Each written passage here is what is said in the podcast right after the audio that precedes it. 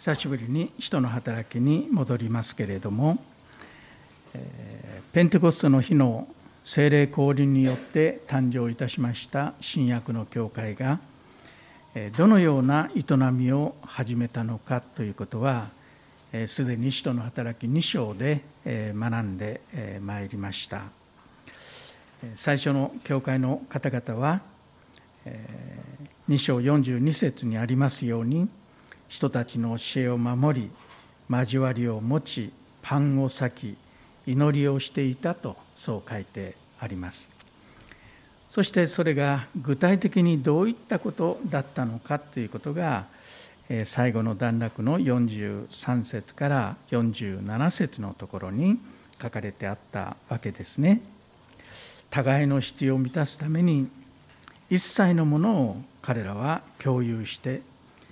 それぞれの必要に応じて分配した。それほど密度の濃い交わりをしていたということです。また宮に集まって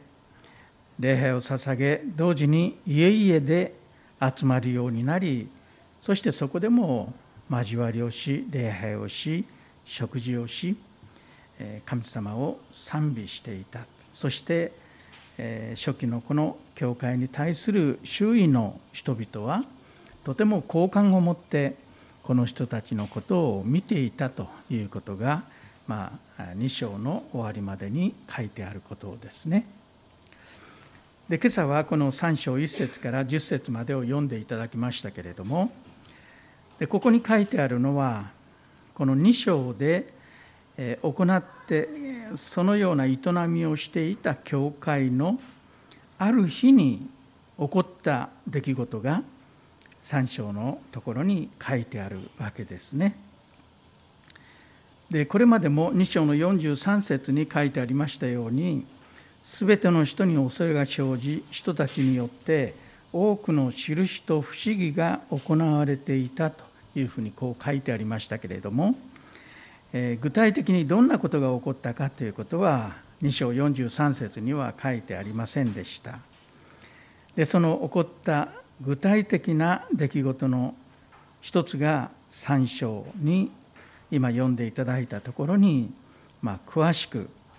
具体的に紹介されているわけですね。そしてただ起こった出来事が書かれて10節で終わるだけではなくてこの起こった出来事が教会に対してももちろんですけれども教会外のユダヤ社会にどのように大きな影響を与えたかということがこの4章まで3章4章にわたって記されているわけですね。一つの出来事が起こって非常にそれがインパクトを与える出来事であって大きな動きが生まれてきたということが4章まで書いてあるわけです。でそのような教会の営みの中のある日ペテロとヨハネはいつものようにエルサレムの宮の午後3時の祈りの時間に宮に登っていきました、まあ、この頃はまだ教会とユダヤ教で伝統的に守っていた宮での礼拝と、まあ、過渡期にありますのでまだ弟子たちも宮の祈りの時に参加していたようですね。いつものように彼らは午後3時の祈りの時間に宮に登っていったわけです。すると生まれつき足が不自由で歩けない人が運ばれてきて宮に入る門エルサレムの町に入る門じゃないんですけれども町の中にある宮神殿に入る門の一つである美しの門と呼ばれていたその門のところに運ばれて置かれていた。まあ、ペテロとヨハネがこの日初めてこの人を見たのかどうか分かりません、まあ、この人は毎日、えー、宮の門に置かれていたというふうに書いてあるわけですから、えー、しかもペテロとヨハネが宮に登るのもほぼ毎日のことだったのではないかと思いますのでこの人を見たのが初めてではなかったという可能性は非常に高いと思いますね。この人がどういう人であったかということはルカは生まれつき足の不自由な人であったということそのために彼は施しを求めて生活の糧を得なければならなかったということそして移動のためには人に運ばれてでしか動くことができなかったということが、えー、をルカは書いております。生まれつきということはこれまで一度も歩いたことがないということですね。4章の22節を見ますとこの人は年齢は40歳を過ぎていたと書いてありますからまあ40歳過ぎになるまでこの人は一度も歩いたことがなかったのであります。40年という歳月は決して短くない歳月ですね。当時の医療事情がどのようなものであったか分かりませんけれども彼の両親も兄弟たちもそして本人も歩けるようになる日が来るということなど思ったこともない。あるいはもうとっくに諦めていたことでしょう。この人にとって礼拝と祈りのために宮に来る人たちからわずかばかりの施しを求めて生きるしか生きる術はないと。誰もがそう思い本人もそう思ってその過酷な自分の運命というか人生を彼は黙々と受け止めてただ受け入れて諦めていく以外になかったのだと思いますね。それ以外彼に生きる術はなかったのです。でそのような40年を彼は生きてきました。そしてこの日もいつもと同じように何か自分の人生に大切なことが重要なことが起こるなどという予兆も予感も何もない中でその日も同じように門のところに運ばれていってそして置いてもらっていました。その日もいろんな人が彼の施しの求めに応じてくれたことだろうと想像します。そしてその時ペテロとヨハネが門に入ろうとしているのが彼の目に留まったのです。彼は声をかけて施しを求めたとこう書いてあります。そこのあなた恵んでくださいと言ったのかどう言ったのか分かりません。とにかく、えー、たくさんの中の一人としてのペテロとヨハネが目に留まって他の人に声をかけるのと同じようにペテロとヨハネに物乞をする施しを求める声をかけたということですね。いろんな人に声をかけていたわけですから特別この2人に何かを普通以上のものを期待して声をかけたということではないと思います。施しを求められたペトロとヨハネはどうしたでしょうか？この人から声をかけられたことがこの日初めてだったかどうか分かりませんがでもこの日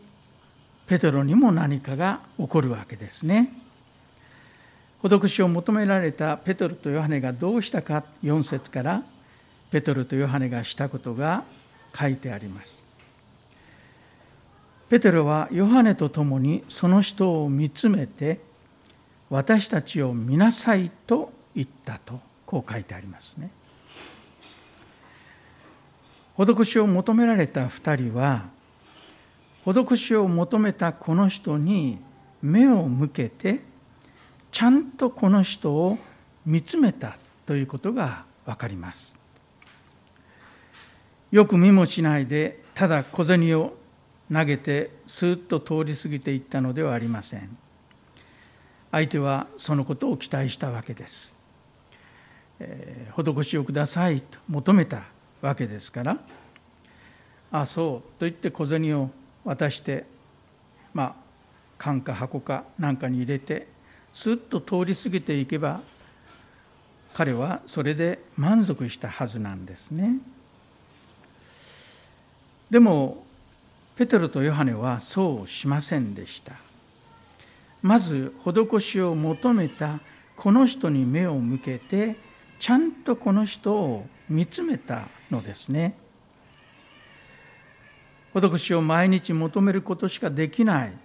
足の不自由を抱えている人そしてその人の顔におそらくにじみ出ていたであろう悲哀複雑な思いをにじませているその表情。ペテロとヨハネはこの人をじっと見つめたですね。その人と向き合ったというふうに言ってもよいと思います。ちらっと見たのではなくまざまざとこの人にしっかりと目を向けその人に心を向けそして関心を払った。そういう意味でこの人を見たのですね。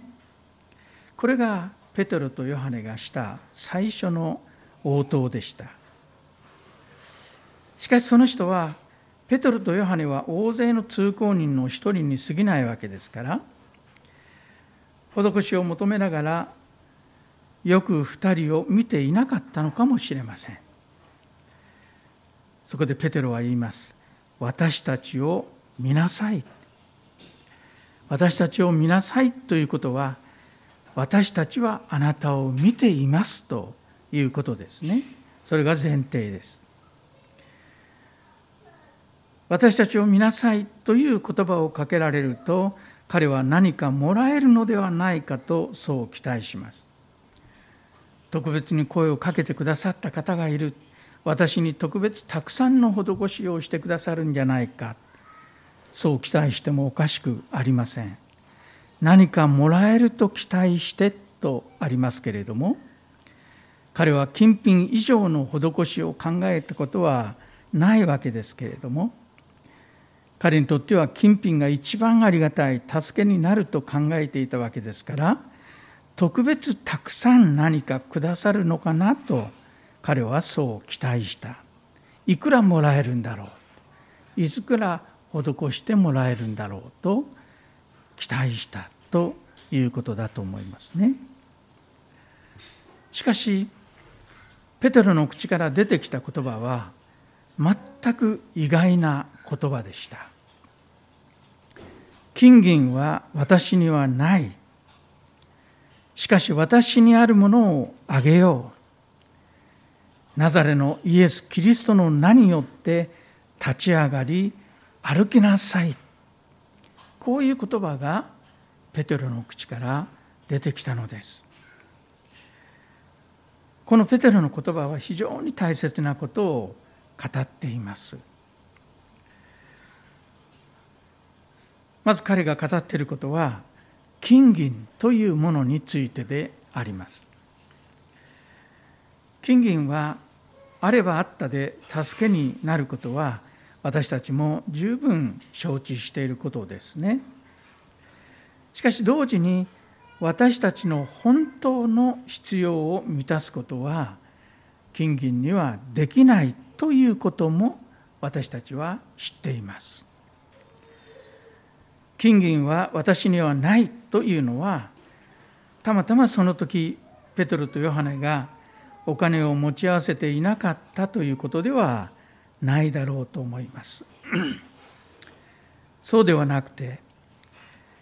ペトロとヨハネがこの金銀は私にはないという言葉で言おうとしていることはおそらくですねあなたを本当に幸せにしあなたの人生を本当の意味で豊かにしあなたの心を満たすだけの財というものは私にはありません。財がいくらあってもそれはあなたの深い魂の求めを満たすことはできない、まあ、そういう意味を含んで金銀は私にはないと言ったのであろうと思われます。足の不自由な人のその人生の深刻な問題を解決するような金銀財というものは私は持っていない。また誰も持っていないということをペテロは言っているのだと思うのです。金銀は確かに大切なものではありますけれども私たちは金銀には限界があるということもよく知っています。いくら財があってもそれは人の幸福を保証するものではありません。お金持ちが不幸な不幸になっているという例はこのようにいくらでもあります。お金があったために命を脅かされ寿命を短くしなければならなかった人もたくさんいらっしゃいます。この男の人もお金があればもう毎日施しを求める生活から私は解放されるとそう思っていると思います。しかし施しを求めない生活はお金で得ることができるかもしれませんけれども足が不自由で歩けないというその現実についてはお金は何もすることができないんですね。彼の本当の問題はそこにあったわけですけれどもその本当の問題の解決は金銀にはできないことであります。またこのペテロの言葉からもう一つ学ぶとすればペテロは限界のある金銀の代わりにその人を本当に幸せにしその人の問題を根本から解決するものがあるということを示したと言っていいと思いますね。それがナザレのイエス・キリストの名によって立ち上がって歩きなさいというこの言葉です。金銀に代わってあなたの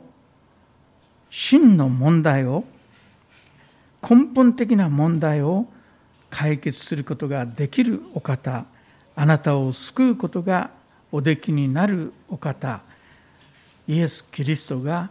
おられるということを彼はここではっきりと宣言したことになります。ナザレのイエス・キリストの名によって立ち上がり歩きなさいと命じましたけれどもそれがあなたの問題の真のそして最終的な解決ですとペテロはここで宣言したのであります。イエス・キリストは人間が抱えているあらゆる複雑な問題の根底にある罪と死の問題を解決しそして救うためにメシアとしてこの世に来られたお方です。そのメシアが来られる時メシアの時代が始まりますがそのメシアの時代がどのような時代かすでに旧約聖書の中でも予言されてまいりましたその一例として今日のところと関係のあるような聖書の箇所として挙げるとすればイザヤ書の35章の6節の言葉がふさわしいかもしれません。イザヤ書の35章6節に何と書いてあるかというとその時足の苗えた者は鹿のように飛び跳ね口の聞けない者の下は喜び歌う。荒野に水が湧き出し荒れ地に川が流れるからだとそう書いてあります。メシアの時代が始まることによってそういうことが現実に起こっていくとそう予言されたわけですね。ですからもしイエス・キリストがメシアであればこのようなことが印として起こるはずですそこでペテロはこの人にキリストの名によって歩きなさいと命じて彼の右手を取って立たせましたすると彼は足とくるぶしが強くなり踊り上がって立ち歩き出したとそう書いてあります。驚くべきこの出来事はイエス様イエス様がこの世に来られたことによって旧約聖書のメシアの時代が成就し始まったということを示す一つの印となったのであります。イエス様が来られたことによってイエス様は数々の印を行われそしてその印が人たちに受け継がれて人たちが正当にイエス様の教えを受け継いでいることが保証されてまいりましたそのイエス・キリストの到来によって始まったこの終わりの時代メシアの時代はまだ完成していません。でもそれは確実に始まっているんですね。そしてその完成はイエス様の再臨を待たなければならない。そのことをペテロは人の働き3章の22節21節のところで語っています。このイエスは神が昔からその聖なる預言者たちの口を通して語られた。万物が改まる時まで天にとどまっていなければなりません。20節には主の御前から回復の時が来てというふうにこう書いてあります。その日はすでにこの時代の人々の視野に入れて良いのだ。視野に入った。もうすでにその時代は始まった。今神が人と共に住み人の罪を許し人を新しく生まれ変わらせ神の国にふさわしいものにしてくださるメシアの技が始まっている。そのことの印がこの3章のところに出てくる生まれつき足の不自由な人が歩き出したという出来事です。それは一つの印象徴的な出来事だったんですね。ペテロはこの人が歩き出すという奇跡を通してイエス様の解放と救いの時代がすでに今ここに到来しているということを示したと言っていいでしょう。ですからこの出来事は一人の歩けなかった人が歩けるようになったというだけの出来事ではありません。人の本当の必要はイエス・キリストによってのみ満たされるということを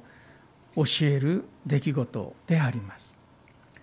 そしてこの地上における神の救いの御業はまさに具体的に始まっていることを教える出来事でもありました。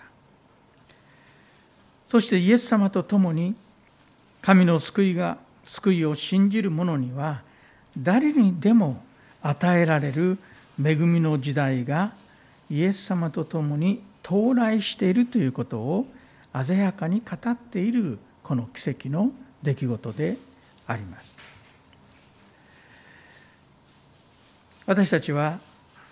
金銀を大切にしなければなりません。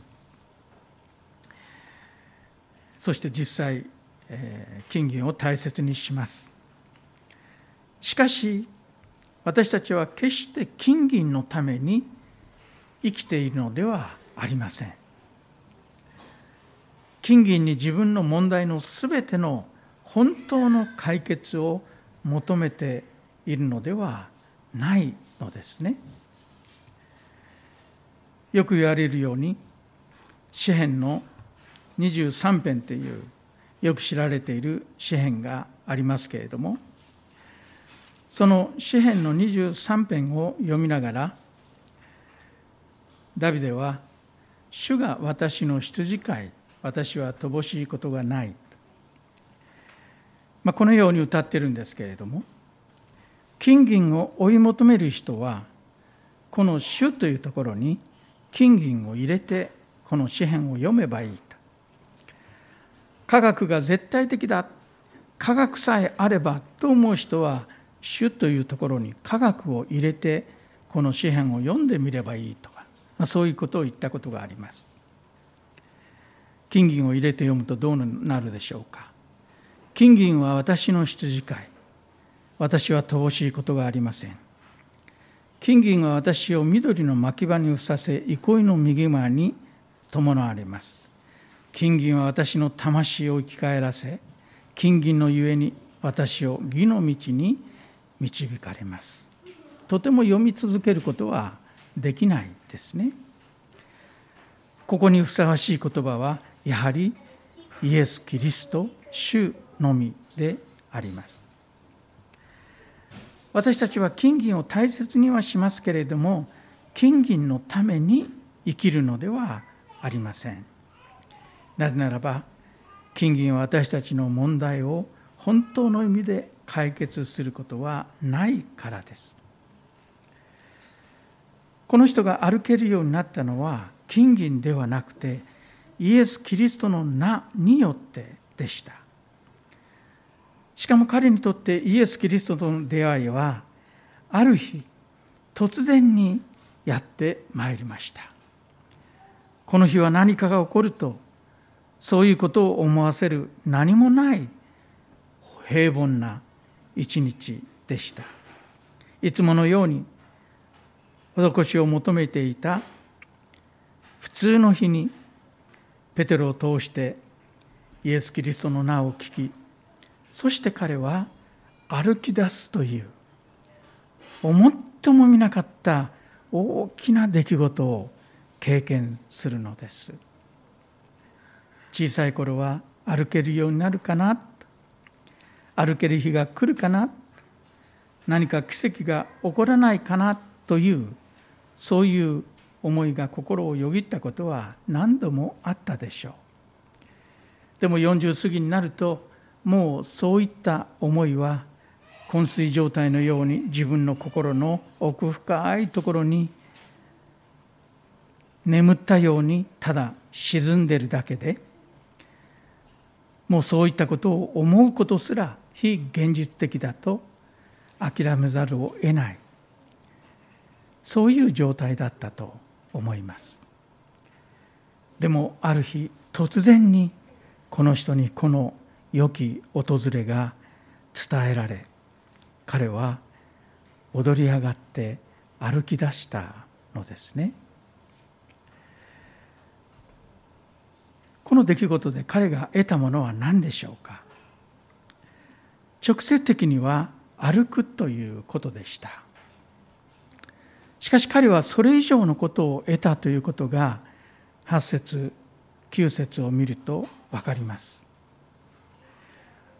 踊り上がって立ち歩き出したとこう書いてあってそれで終わりではなくてそして歩いたり飛べ跳ねたりしながら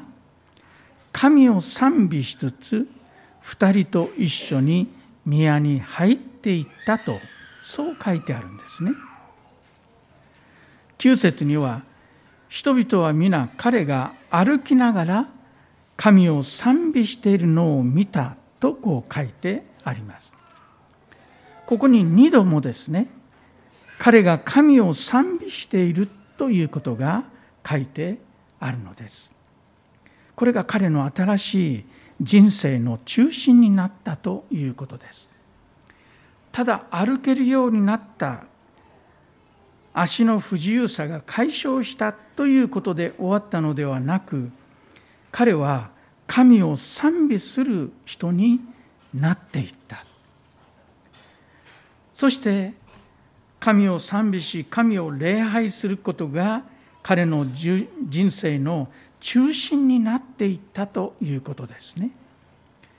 そしてこの出来事が彼の信仰をだんだんとじわじわと確かなものにしていったということは3章以降4章を見ればよくわかります。自分でも彼はそのことを認めております。ここで私たちは一人の絶望の人がある日突然イエス・キリストの名によって神の訪れを与えられ泣いた足が癒されそして諦めと希望のない暗い人生から意味を見つけることができないような人生から神を賛美する人生に突如として変えられていった。まさにそれは飛び跳ねるような人生に変えられたということでしょう。イエス・キリストはそのような技を行われるのであってそれはとてもとても金銀と比較できるようなものではありません。金銀ができることはせめて医者のもとに連れて行くことであり当時の最高の医学の恩恵に預かることぐらいでしょう。でも神様は彼の問題の本質を癒し解決してくださったのですね。そして周囲の人々は10節を見ますと美しの門のところに施しを求めて座っていたあの人が神を賛美しながら歩き出しているということを見た。それは片隅でひっそりと人目に触れず行われたことではなく公に誰も否定することができない公的なものとして起こったということです。これがユダヤ当局からの迫害に進展していくわけですけれども皆がこの事実を認めたというんですね。そして彼の身に起こったことに